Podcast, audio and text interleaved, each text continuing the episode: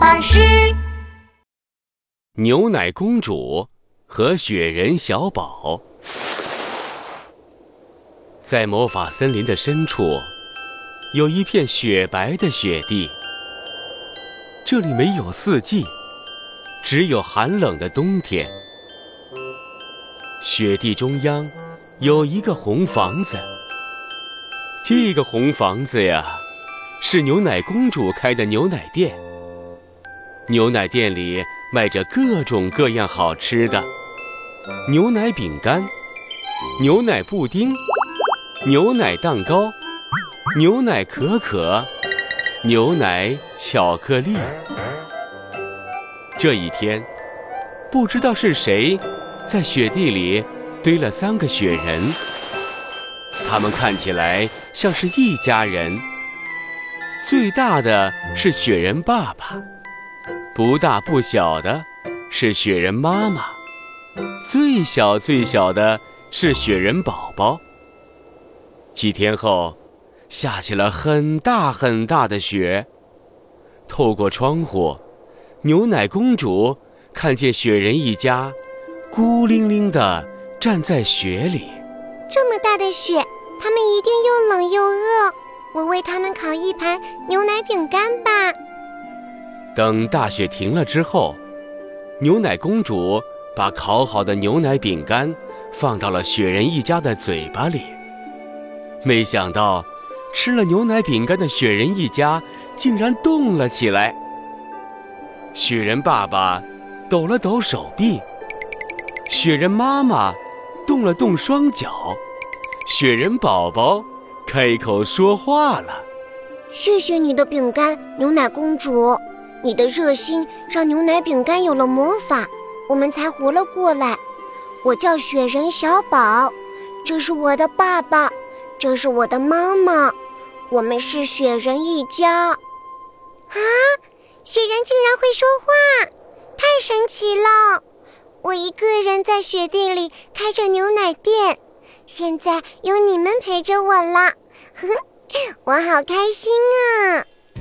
从此以后。雪人一家和牛奶公主成了好朋友，他们每天都快乐地煮牛奶、喝牛奶。雪人小宝，快来尝尝我的新品——芒果牛奶！雪人妈妈，雪人爸爸，明天我们一块做牛奶汤圆吧！雪人小宝还帮着牛奶公主迎接客人，逗客人开心。慢慢的，牛奶店的客人越来越多，越来越多。好啊，原来我店里的客人越来越少，是因为牛奶公主把客人给抢走了。火焰大王气得快要爆炸了。火焰大王啊，是火焰牛奶店的老板。他足足有三层楼那么高，全身燃烧着熊熊的火焰，他的脾气非常火爆。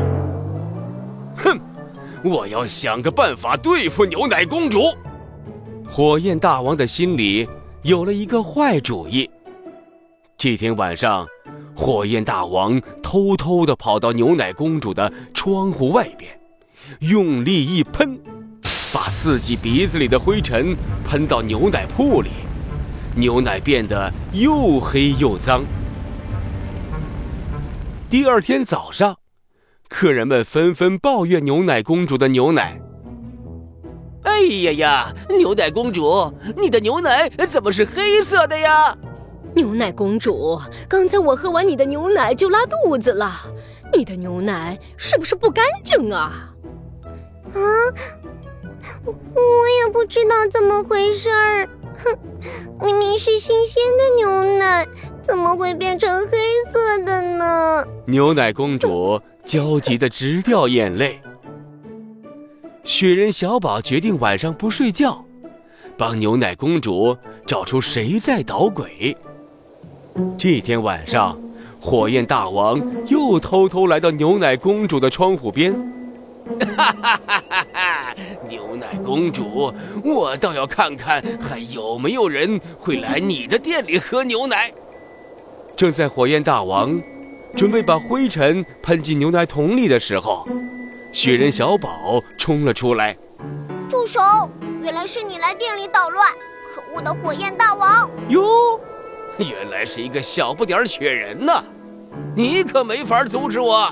哈哈哈哈哈哈！火焰大王轻轻地吐了一口气，一条火焰就出现了。雪人小宝被火焰包围了。这时候，雪人爸爸和雪人妈妈也跑了过来，他们想营救雪人小宝。哈哈哈哈！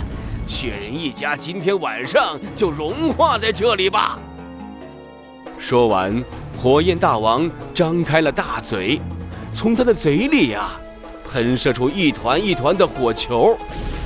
雪人爸爸和雪人妈妈左躲右闪，躲避着火焰大王的火焰。牛奶公主被巨大的响声吵醒了，她看见火焰大王正追着雪人一家呢。嗯，怎么办？怎么办？我们要想个办法救他们。不然，他们就会被火焰给融化了。牛奶公主在雪地里走了三圈。哎呀，哎，有了，我有办法了。雪是水形成的，而水能浇灭火焰。雪人公主团了几个雪球，朝着火焰大王扔去。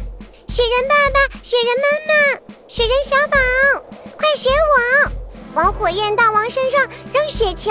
雪人一家赶紧学着牛奶公主的办法，不停地朝火焰大王扔雪球。哎呀，哎呀，好痛啊！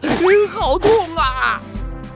雪球就像炮弹一样，不停地砸在火焰大王的身上。火焰大王身上的火焰越变越小。哎呀！别砸了，别砸了！再这么下去，我的火焰都要灭了。火焰大王抱着头跑得远远的，他可再也不敢来牛奶公主的店里了。多亏了你们发现火焰大王来捣鬼，我的牛奶店才没有被毁掉。你也救了我们，因为我们是朋友，朋友就要互相帮助，一起对付大坏蛋。牛奶公主和雪人一家笑成了一团，从此以后，没有人再来捣乱了。牛奶公主和雪人一家幸福的生活在雪地里。